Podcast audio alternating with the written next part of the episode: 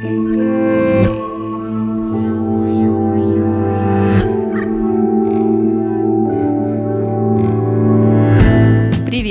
Это «Манка» — подкаст с родителями-предпринимателями, родители, которые строят карьеру, превращают хобби в свое дело и честно говорят, как им это удалось и чего стоило. Они рассказывают, как и чем живут, и делятся мыслями о будущем. А я Валя Волкова, автор и ведущая подкаста. Сейчас пока могу сказать про себя, что пока в поиске своего пути, ну еще исполняю свою давнюю мечту, получаю второе высшее образование в высшей школе экономики, и еще у меня есть сын, 12-летний подросточек. Переходя к сегодняшнему выпуску, хочу потестировать новый формат представления гости подкаста. Давайте послушаем, какой ее видят ее трое детей. Что мама умеет делать лучше всех? Готовить, рисовать. Зарабатывать деньги. Быть нашей мамой. Какая мама? Добрая. Нежная. Хорошая. Вот такое лаконичное представление получилось, а я добавлю в него официальную часть. В Манке сегодня Елена Журавлева, сооснователь компании Happy Labs и Data. Это IT-компании, которые помогают бизнесу работать с клиентскими данными.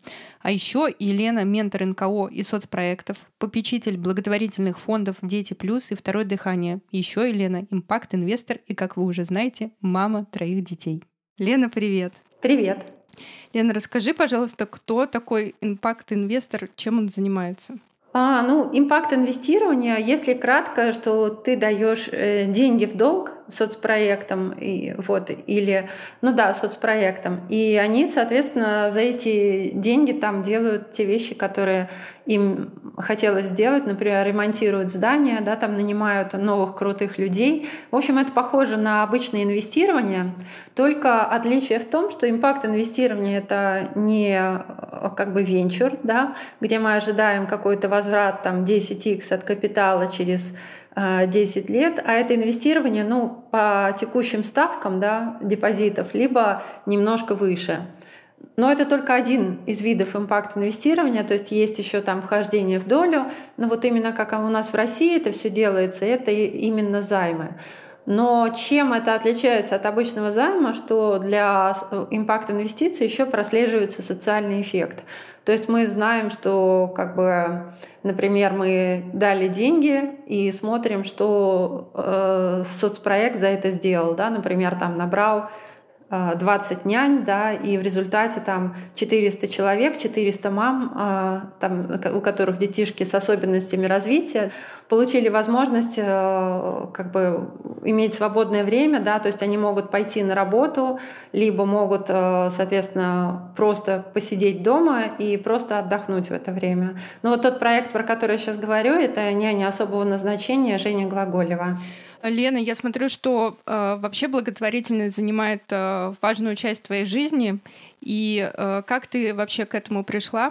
И что тебя туда привело? Пришла я туда далеко не сразу. Пришла я туда от акции «Рубль в день», который устраивал фонд э, «Нужна помощь».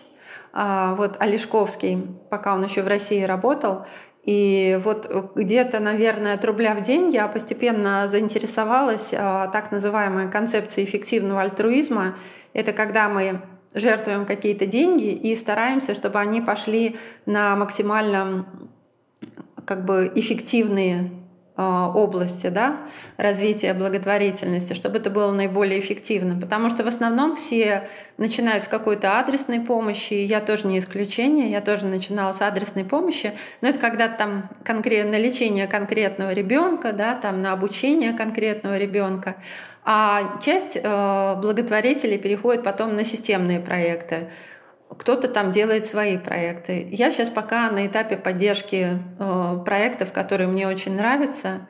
Вот, и я поддерживаю некоторые проекты, которые работают с интересующими меня зонами системно. Я читала у тебя в Телеграм, что ты поддерживала проект э, «Женщины в IT», там, где их учат э, программированию. Алиса с ее проектом а, по обучению женщин, то есть она берет э, женщин, которые вообще не в IT, и там, не знаю, там это могут быть маникюрщицы какие-то, или там, не знаю, вообще очень-очень далекие от IT люди, и обучает их э, программировать, и они потом становятся программистами.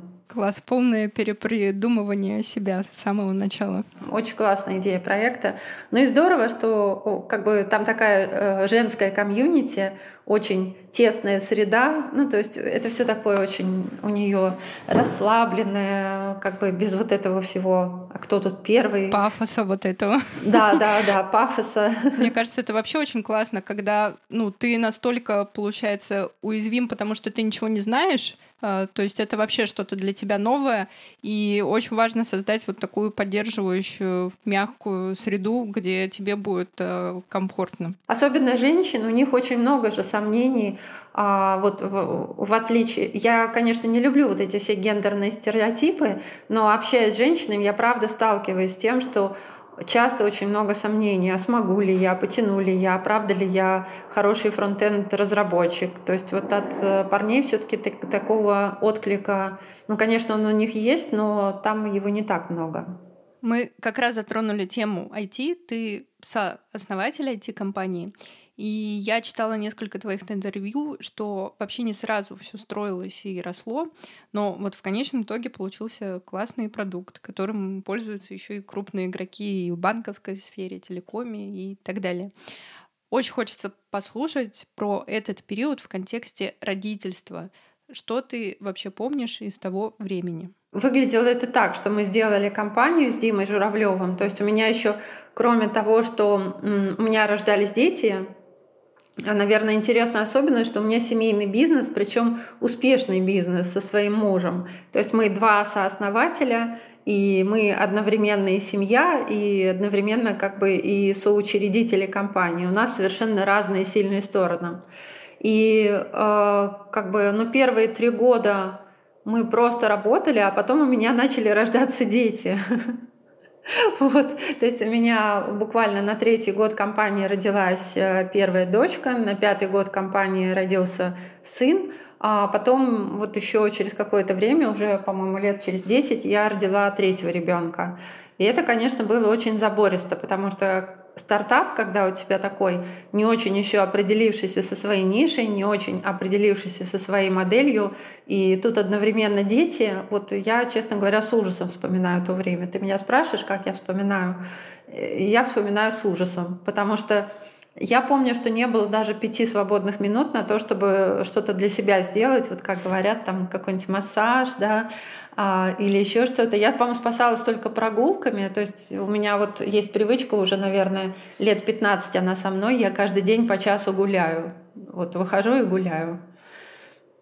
И вот эта привычка меня всегда очень спасала, потому что я, во-первых, отключаюсь от всех контекстов, я гуляю без телефона, я не стараюсь, не слушаю подкасты, не стараюсь быть эффективной в это время. Я просто хожу и ловлю те мысли, которые мне в голову приходят. И это очень мощная штука, которая прокачивает интуицию. Я вот могу сказать, что лет через 15 я уже на эти прогулки хожу с удовольствием, потому что думаю, а что ты мне новенького в этот раз принесешь, Лена Журавлева? И обычно какие-то очень глубокие интуитивные вещи, которые вот в повседневной суете я не чувствую, они во время этих прогулок всплывают и догоняют меня. Поэтому да, очень, очень важно с одной стороны ходить, а с другой стороны э, не слушать никакие подкасты, то есть не стараться что-то в это время и телефон даже дома оставлять. А получается, ты в декретный отпуск вообще не уходила? Как у вас вообще все получалось? Вот ты говоришь, э, даже пяти минут свободных не было, но вот как вот в этом потоке вообще жить, существовать и строить э, стартап? Я бы сказала, что это была жизнь такая, знаешь, похожая на выживание скорее. Называется успеть все. Потому что а, одновременно, да, ребенок, и тут я там кормлю его, откладываю, тут надо на письмо ответить, или одновременно кормлю, отвечаю на письма. Я помню, что ноутбук мне уже в роддом привезли вот с первым ребенком. Со вторым ребенком э, у меня была такая ситуация, что через полгода я уже начала ездить на рабочие встречи, то есть я работала где-то уже там 6-8 часов в день. Э, я тогда была э, как бы аккаунт-менеджером в одном крупном банке и э, ну, наших проектов, да, и я помню, что да, вот очень рано у меня второй сын, например, был, стал оставаться с няней на полный рабочий день, потому что я не могла в это время позволить себе быть с ним. И это все у меня вылилось в то, что с третьим ребенком, вот с Алиной, которая у меня родилась уже через 10 лет после основания Флапса, я решила уйти в длинный декретный отпуск. И, по-моему, пять лет, да, я решила с ней просидеть. Вот думаю, я хочу себе позволить, как обычная женщина, просидеть пять лет. Но, правда, в это время я еще э, как бы запускала додату, то есть писала статьи, а, там делала маркетинг, да, там набирала команду в том числе. Но так как Дадат, в принципе, небольшой бизнес, она сейчас где-то 100 миллионов да, оборота, а, она как бы не могу сказать, что она требовала от меня таких же усилий, как FFLabs. Во всяком случае, я могла работать из дома и была очень довольна этим, что мне не надо было никуда ездить. Вот если оглянуться на опыт э, тот, когда времени на, на себя вообще не было, вот э, что бы ты тогда себе сказала и, и изменила бы ты там что-то? То есть вот отношение к работе по-другому, может быть, расставляла как-то приоритеты? Я бы раньше начала работать с психологом, потому что я не сразу поняла, что со мной что-то не то. А, поняла я со мной, когда со мной что-то не то, что я просто по вечерам так выматывалась, что я приходила и на детей начинала кричать. Ну, не то, что прям я, знаешь, там они подходят, а я такая злая мать на них кричу. Нет. Но они же там шалят, балуются, да, какую-нибудь там вазу опрокинут. Потом, не знаю, там друг друга там, например, дерутся. Особенно дети, с интер... рожденные с интервалом два года, да, как у меня старшие. Э, это же вообще считается очень сложный случай в воспитании, и они э, сиблинги, да, по-моему, называются, и куча книжек про это написано, как тяжело с такими детьми, когда они родились вот с таким маленьким интервалом, у них идет постоянная конкуренция за ресурсы. Они, с одной стороны, очень классно вдвоем играют, там лет там до восьми, а потом, например, у них начинается вот такое вот разделение, сепарирование. И, честно говоря, я, во-первых, начала бы, может, с детьми, как бы с психологом совместно бы раньше работать, потому что я вижу плоды того, что я этим не занималась. Но это, как всегда, каждая мама, да, ей кажется, что можно было сделать еще лучше. Вот. А во-вторых, я бы с собой начала бы работать, наверное. Если бы, знаешь, у меня не было такого, что вот те те, кто работает с психологом, они какие-то не такие.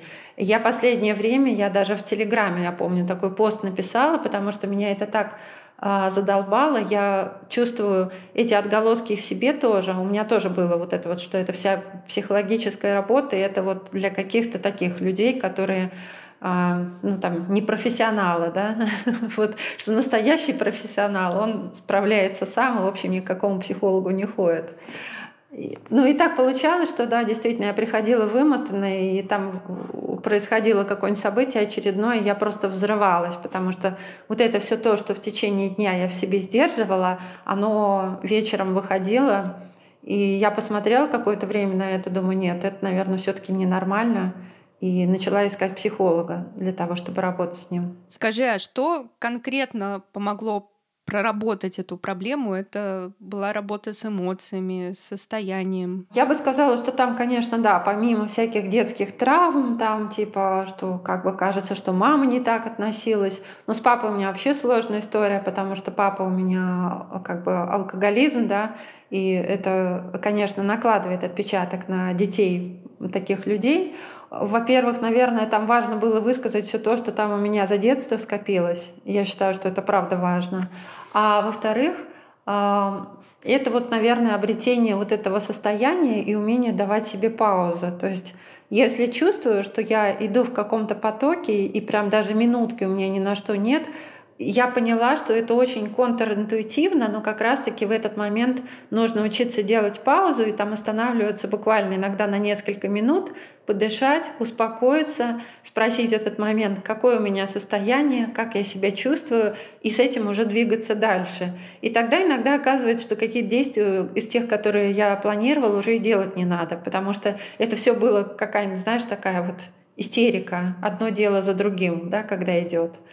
То есть, наверное, умение делать паузы. Я помню, я после работы с психологом начала периодически уходить, лежать на кровати после каких-то встреч. Ну, то есть полежу на кровати там 15 минут, мне полегчает, я иду дальше там занимаюсь, да, своими делами. А до этого у меня прям такого не было. То есть я работала прям нон-стоп. У меня время было расписано прям четко, без перерывов. Получается, это все про заботу о себе. Да, это про заботу о себе и про умение делать паузы. Когда кажется, что ты в потоке, все равно уметь отключиться. И тогда же я начала делать вот эти свои эксперименты, про которые тоже пишу в Телеграме. Я начала бросать пить кофе, Сначала это у меня было ненадолго, то есть я недолго продержалась, я продержалась там месяц, потом вернулась. Но потом с годами это у меня развивалось, и через какое-то время я отказалась от кофе полностью. Я, по-моему, уже сейчас лет пять как не с кофе, а в этом году я еще и зеленый чай бросила и вообще все кофеиносодержащее, но это несколько месяцев назад. И могу сказать, что вот энергия, которая дается вот этими стимуляторами, и внутренняя энергия — это совершенно две разные вещи. Могу даже объяснить тебе, почему. Давай. У меня, кстати, у меня вот эти вот причины моих истерик с детьми, она в том числе была связана с кофе. Как это происходит? То есть с утра я прихожу, выпиваю чашку кофе, у меня разгоняется энергия, я там 10 встреч назначаю, у меня вся неделя уже забита, я хожу там со всеми встречаюсь, а потом, во-первых, после того, как кофе меня отпускает, я чувствую, о, как бы, а энергия-то кончилась, а кто теперь на эти встречи будет ходить, да? То есть получается, что а, я вот в этих состояниях, я совершенно разная, там с кофе, без кофе, и там еще одну кружку нужно выпить, потом еще одну, а потом я почувствовала, что у меня начало болеть сердце через лет 15 до употребления систематического. Я же еще начинала как а, системный программ... ну, этот программист, в общем, Java программистом я работала в ЕПАМе, и там вообще это кофе, это топливо для программистов, то есть там закончилось действие одной кружки, выпиваешь другую, и так до самого вечера, да, а вечером просто ложишься спать. В какое-то время, наверное, лет, наверное, в 30 или в 35, я почувствовала, что да, вот на этом разгоне а, как бы очень много всего ненужного делается, а потом как будто вечером такое бессилие. И там много чувств интересных, то есть там тоска, отчаяние, апатия, да, вот это все приходит, когда из этого, этого кофеинного ража я выходила. И я подумала, о, что-то интересно, интересно, как это можно поменять. И тогда это как раз с психологом своей обсуждала, и она мне советовала хотя бы на время пытаться отказываться и смотреть, как это на меня будет действовать. Я начала отказываться, ну, правда, с зеленым чайком и черным я все равно баловалась. А, я сначала все эти кофеиновые детоксы устраивала, то есть там, например, хотя бы месяц без кофеина содержащих. И в конце месяца я чувствовала себя очень классно, но при этом я все равно люблю кофе, и я начинала потом употреблять, ну, уже гораздо меньше. А ты добавила какие-то новые ритуалы? Чем вообще заменила кофе? Ну, конечно. У меня, во-первых, есть декаф, у меня есть вот эта кофемашина Неспрессо. Близкие ее используют как раз-таки для того, чтобы кофе делать. Муж у меня, правда, тоже сейчас бросил в очередной раз. Вот, но мама, например, пьет. А я туда просто капсулу декафа засовываю, ну и делаю себе пару раз в день декаф. Это прекрасно, прекрасная замена. Тот же вкус, который я люблю, но без вот этого вот штырного компонента. Ну и цикорий прекрасно, кстати, работает. То есть цикорий с молоком, он прям очень похож по вкусу на кофе и тоже не дает сильного стимулирующего эффекта, но при этом дает вкус. Он такой горьковатый. Плюс еще оказалось, что травяных чаев э, очень, прям огромное количество.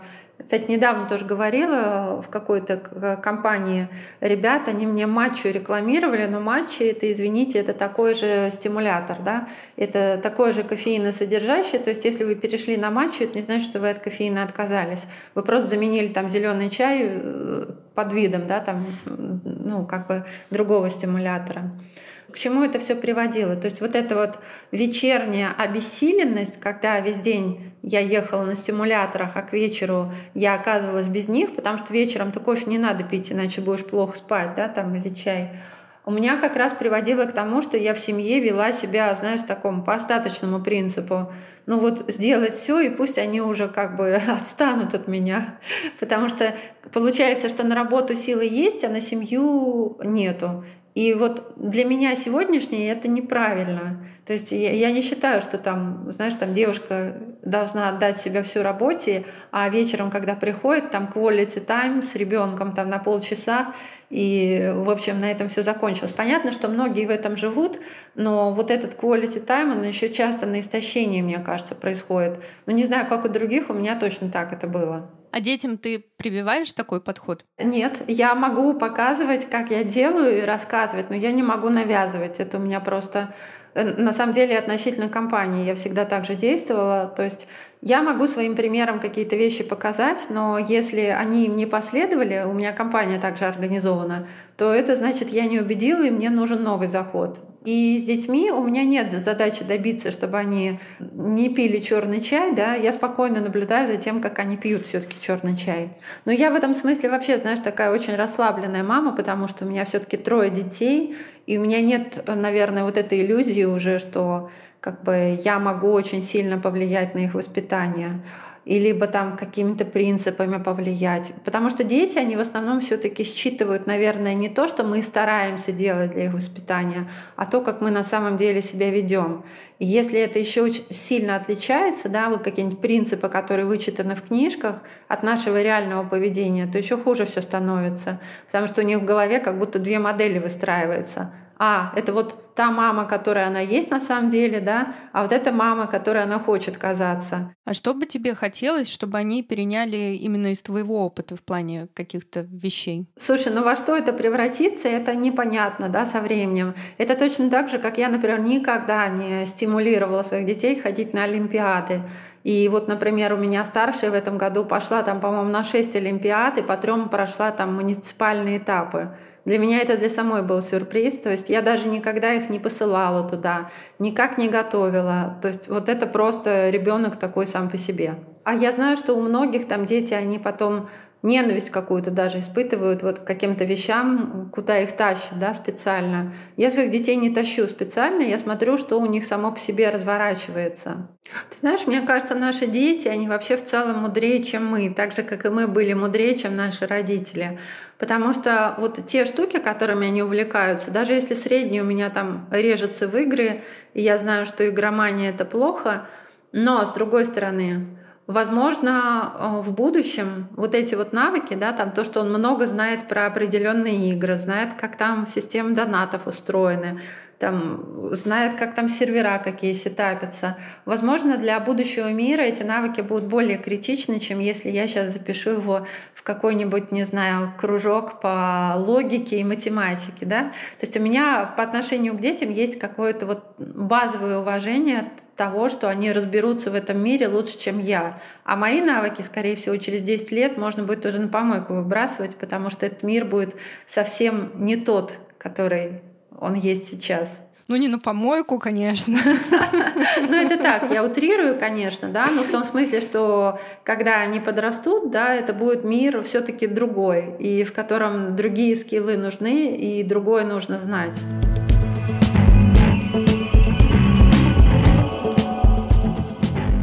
Я еще хотела поговорить с тобой про умение учиться и любовь к этому. Вот э, этот навык, он с тобой был всегда, или ты его как-то прокачивала? Ты знаешь, мне кажется, по... он со мной всегда. Ты с Хоганом знакома, вот этой системой оценки людей? Нет, нет, не знакома. Там они как раз, когда человек тестирует, вот мы просто тестировали тоже наших топ-менеджеров, и я на эволюции тестирования проходила. Там как раз есть вот э, базовые драйверы, которые по жизни тебя ведут, ну там потребности, да, грубо говоря, твои, которые самые главные. Там есть э, твои сильные качества, и там есть твои деструкторы, в общем, то, что тянет тебя назад. Вот, у меня в сильных качествах просто умение учиться. У меня, в общем, и есть их не очень много. У меня есть из сильно выраженных это умение учиться и общительность.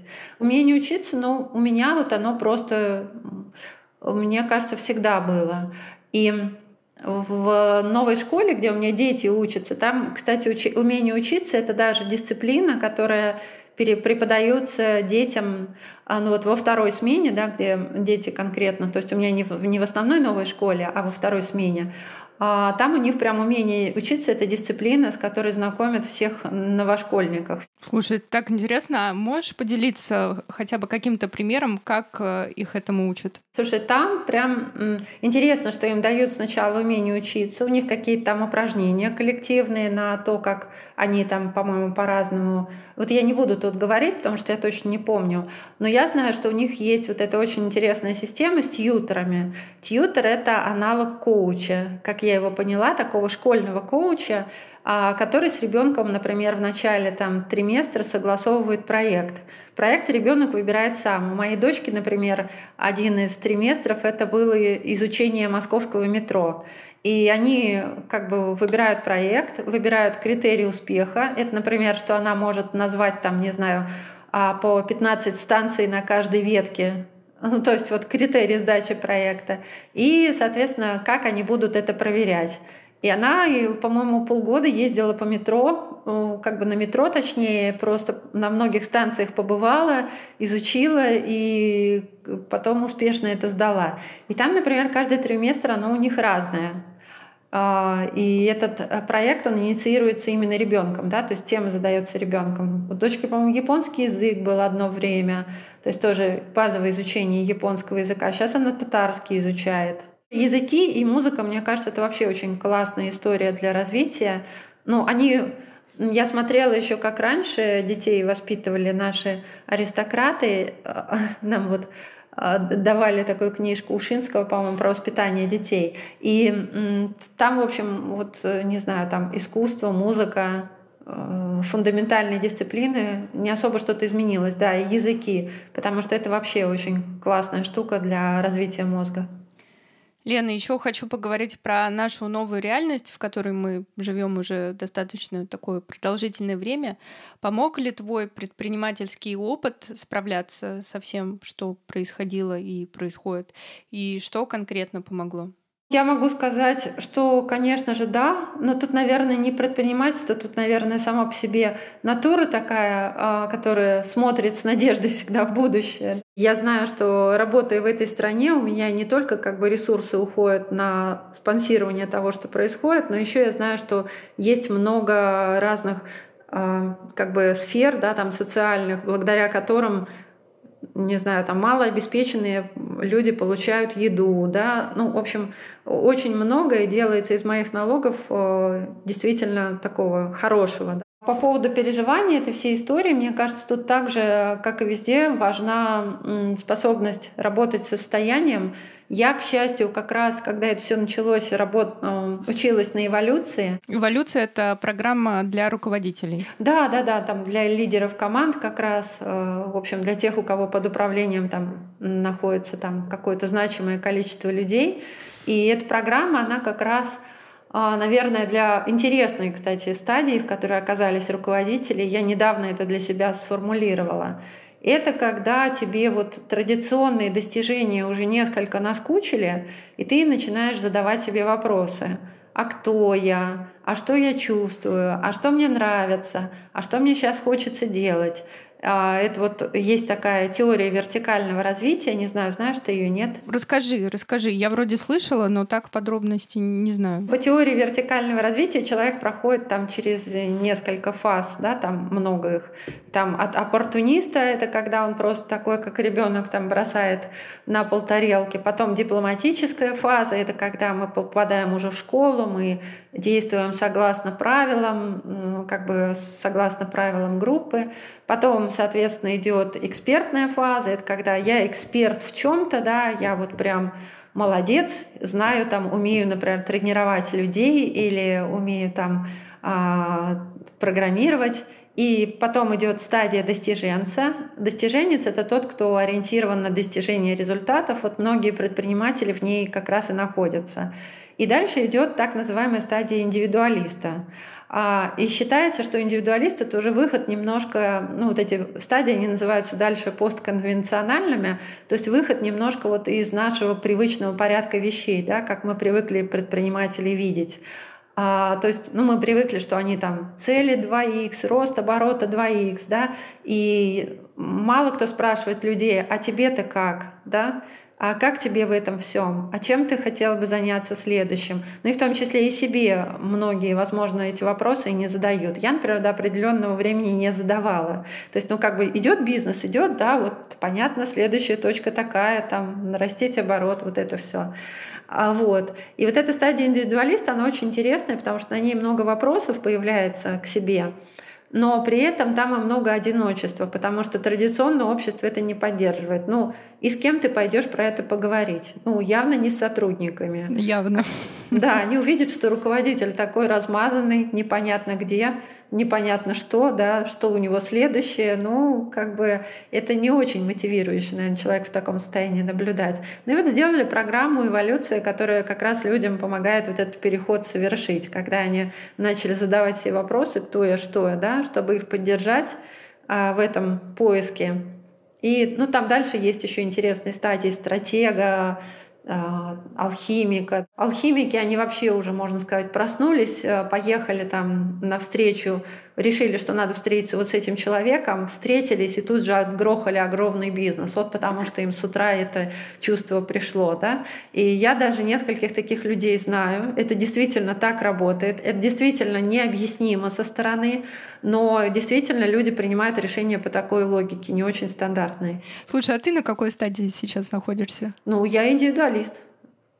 То есть, когда я вошла в эволюцию, я была достиженец со всеми, как бы достиженец, переходящий в индивидуалиста. Сейчас я себя точно чувствую в индивидуалисте, то есть у меня очень много вопросов, у меня много рефлексий, э, я как раз поэтому ушла в сабатикл да, на основной работе, потому что у меня много вопросов про обдумывание себя. Но интересно, что вот как раз за время сабатикла мы сделали этот проект по обучению детей, чтобы они приходили к нам прям хафелапсы, смотрели, как мы работаем, и могли там за 4 часа попробовать э, какие-то рабочие специальности. То есть, например, маркетолог. Дается реальная рабочая задачка, и человек школьник, который за 4 часа пробует, а как ему это. И это реально очень индивидуалистский проект, то есть как раз вот про то, чтобы люди пробовали через пробы да, какие-то, он у нас так и называется, профпробы, через пробы профессии осознавали, как бы, а кем им быть в будущем.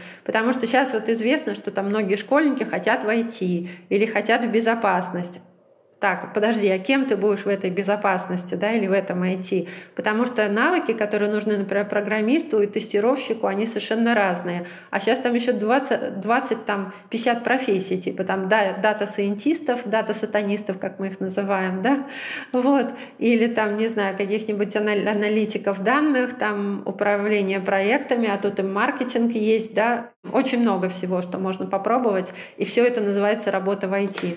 Мне кажется, сейчас стало из-за того, что стало так много выбора, вот даже вот программирование направления, там столько всяких ответвлений, и ребенку, с учетом того, что он вообще еще не, не знает, э, куда ему податься, ну да, хорошо, если он там знает о своих сильных сторонах и знает о каком-то направлении, это уже хорошо. А если этого нет, ну это же действительно надо понять, что тебе хочется, что тебе близко, а когда ты видишь вот этот выбор незнакомых слов, ну, становится страшно.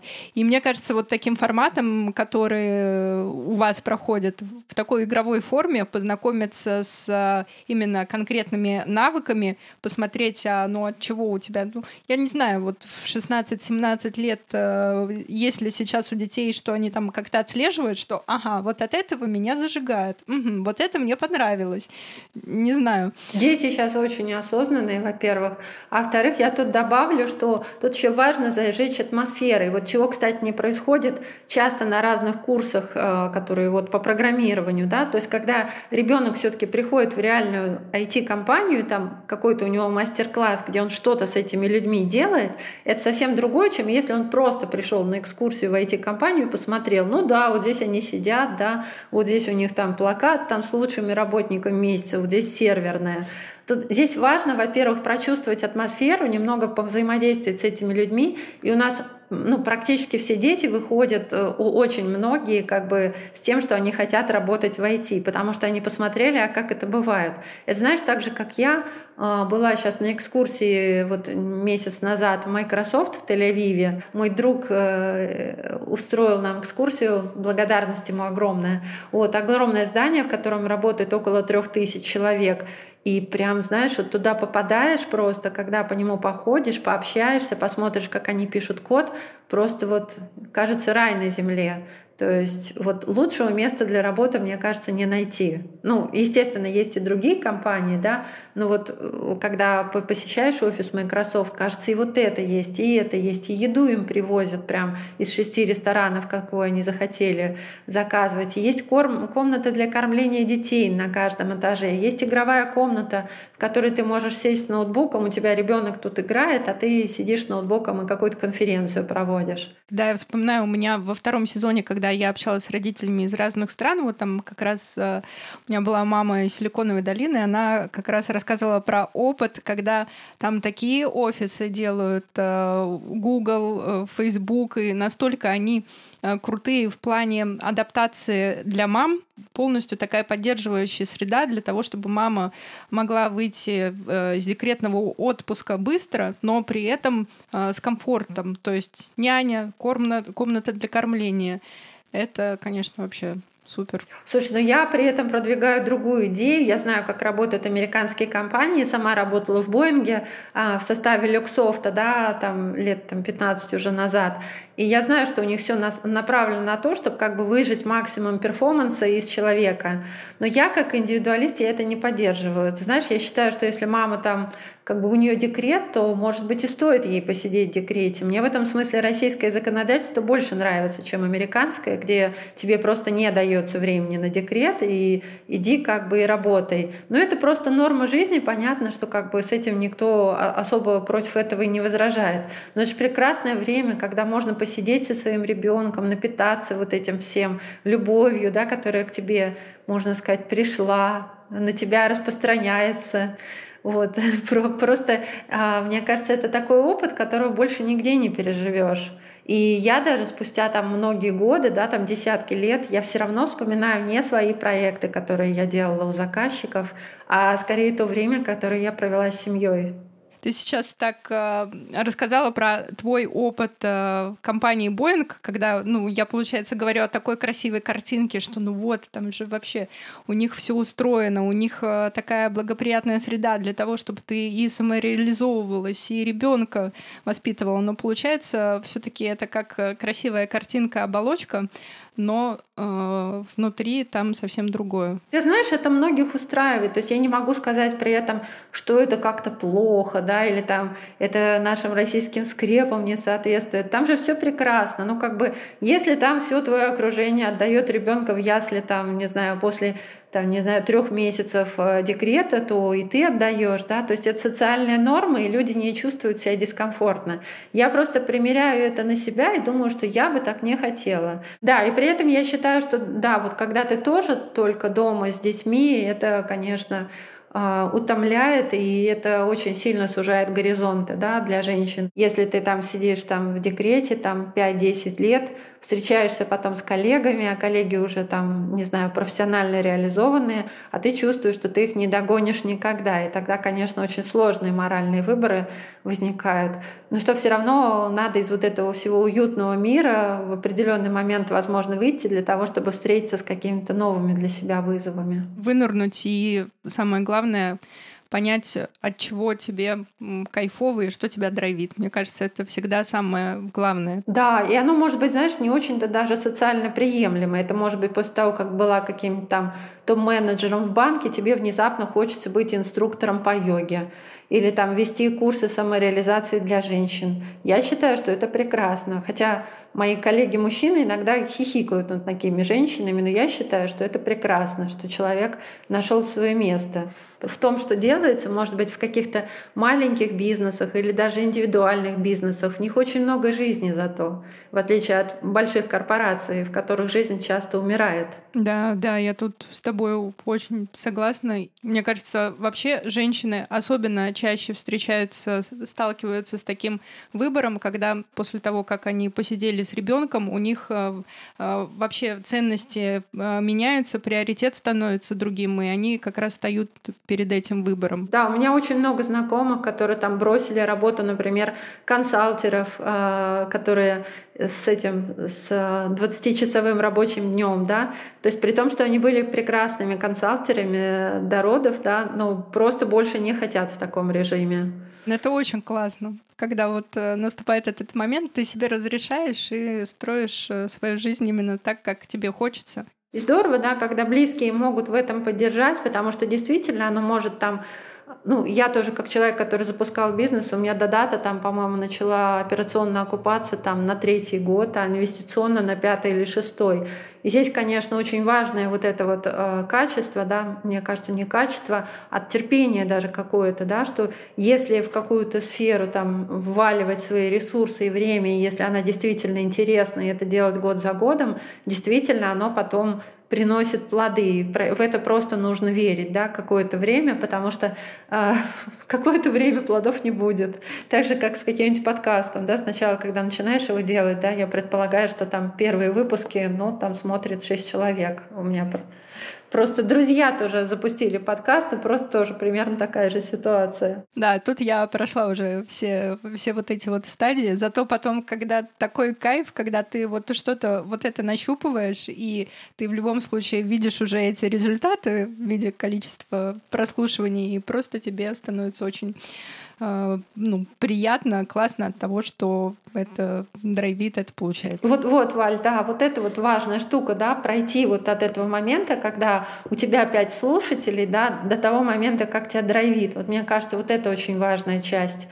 Потому что вот, конечно, здорово было бы женщинам, ну, ну и вообще всем людям в этом месте давать поддержку. Потому что у любого бизнеса или у любого начинания всегда такой этап есть. Дорогие слушатели, Манка и я вместе с ней снова проходим этот этап.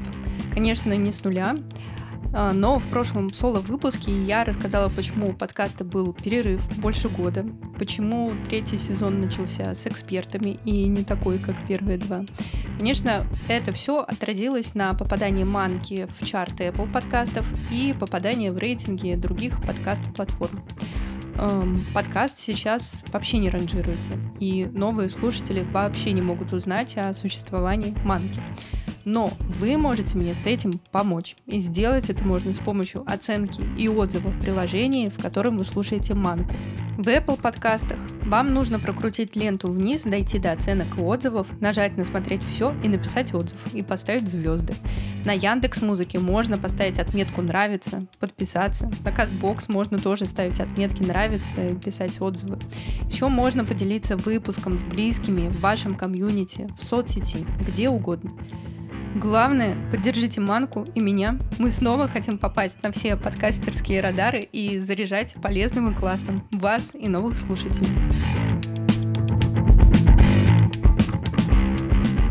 Мы подошли к рубрике «Маночная копилка», где гости делятся своими какими-то важными рекомендациями, то, что можно э, слушателям взять с собой и использовать. Вот здесь мне хотелось бы у тебя спросить а, про книгу. Я знаю, что ты очень много читаешь. Вот книга этого года, которая дала тебе много пользы, много каких-то инсайтов. Что это за книга? У меня есть одна сейчас книга, которую я читаю. И я тебе скажу, что это Уилбер «Интегральная теория всего». Вот. И читаю я ее необычным образом. Мы собираемся, так как я ее прочитала первый раз, вообще ничего не поняла. То есть, чтобы ты понимала, это ты знакома с этой книгой, Валь? Нет, нет, я первый раз слышу. Чтобы ты понимала, это книга, которая в себе объединяет вообще все философские течения и вообще все, что происходило. То есть Уилбер взял и собрал это в одном месте. И там прям читаешь, и как бы вот фамилии философов, фамилии философов, а, и кратко там по предложению, а как они про это думали. И она очень-очень тяжелая для чтения.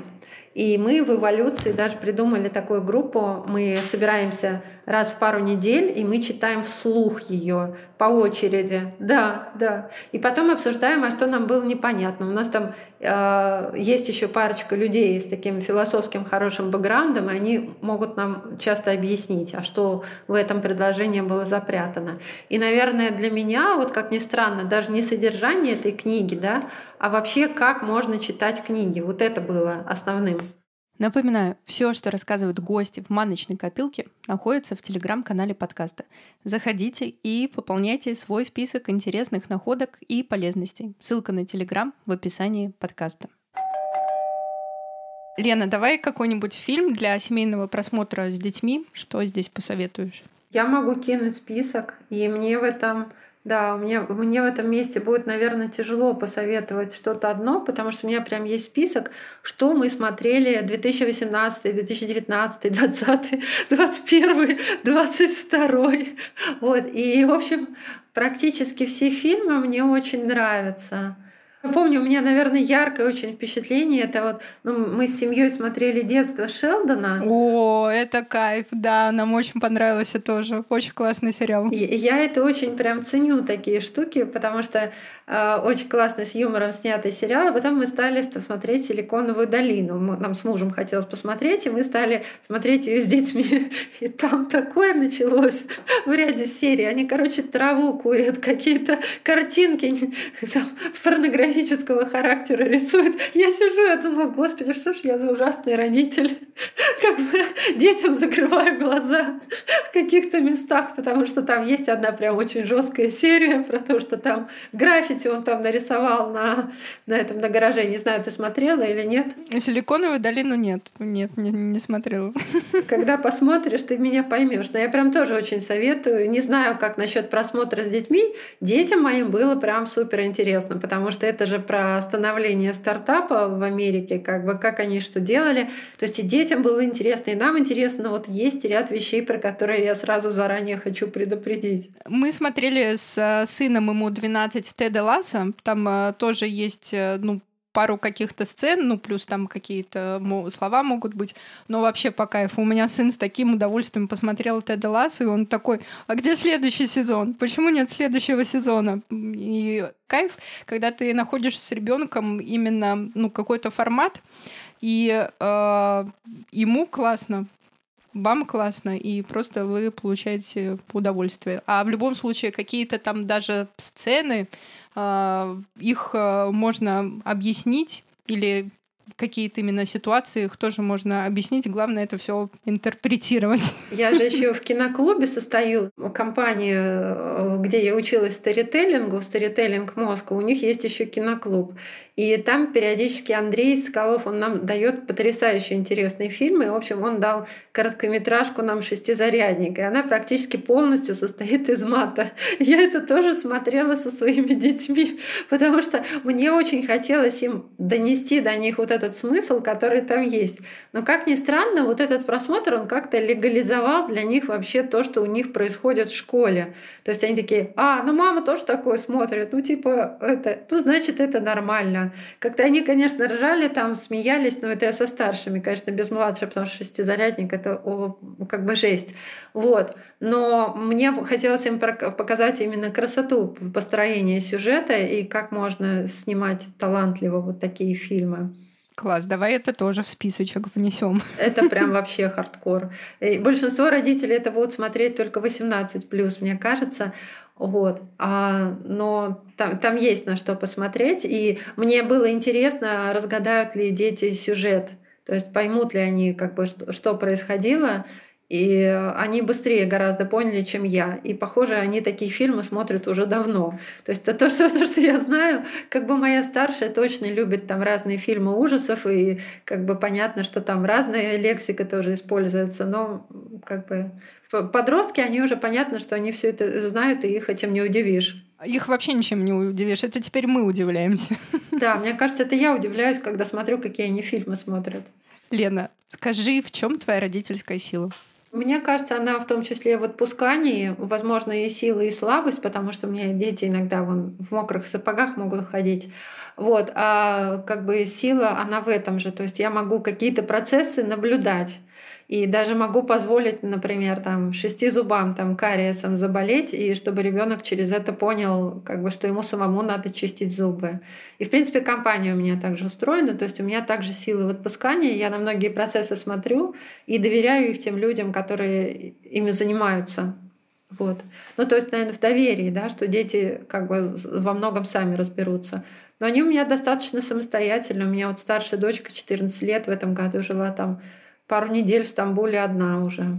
И в Москве они тоже живут э, там большую часть недели, например, было такое, что по неделе они без меня находились.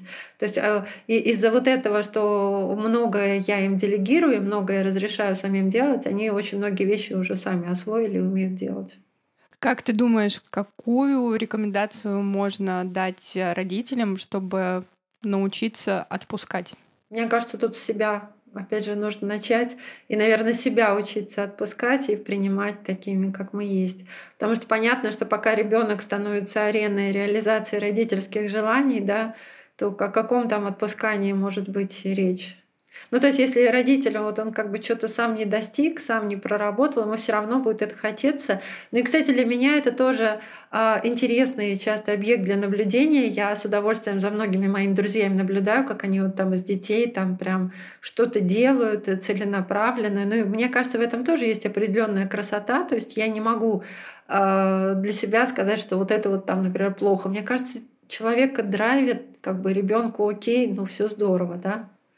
Мы не знаем же, какие события чем закончатся. В воспитании это очень такая сложная вещь. Вот и ты не знаешь, какие действия они реально приведут к успеху в случае вот именно этого конкретного ребенка.